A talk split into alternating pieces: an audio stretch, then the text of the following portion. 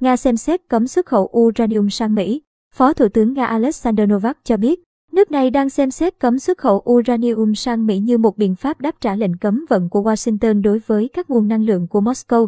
Trước đó, vào ngày 8 tháng 3, Tổng thống Mỹ Joe Biden thông báo rằng chính quyền của ông quyết định cấm nhập khẩu dầu, khí đốt tự nhiên và than của Nga như một phần của gói trừng phạt nhằm phản ứng trước hoạt động quân sự của Nga ở Ukraine. Uranium hiện không được sản xuất ở Mỹ, đã không xuất hiện trong danh sách trừng phạt. Phát biểu với các nghị sĩ và phóng viên hôm ngày 21 tháng 3, Phó Thủ tướng Alexander Novak cho biết, chính quyền Nga đã thảo luận về kế hoạch đa dạng nguồn xuất khẩu dầu của Nga.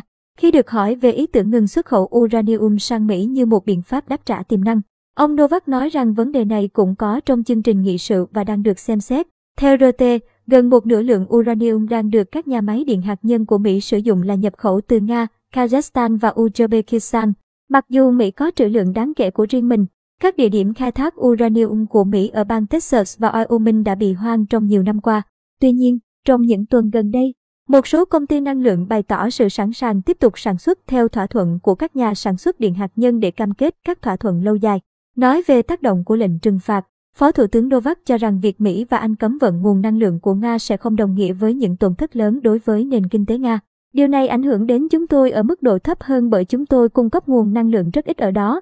Đối với Mỹ, chúng tôi cung cấp 3% tổng lượng dầu thô xuất khẩu và 7% sản phẩm dầu mỏ, ông Novak giải thích. Khi nhắc đến châu Âu, theo ông Novak, không có khả năng khu vực này sẽ cấm nguồn cung năng lượng xuất khẩu của Nga. Điều đó chắc chắn không thể xảy ra vào lúc này. Họ chưa tìm được nguồn cung thay thế dầu của Nga, ông Novak nêu rõ và nói thêm rằng, trong trường hợp xấu nhất, Nga sẽ đa dạng hóa việc xuất khẩu dầu sang các thị trường châu Á.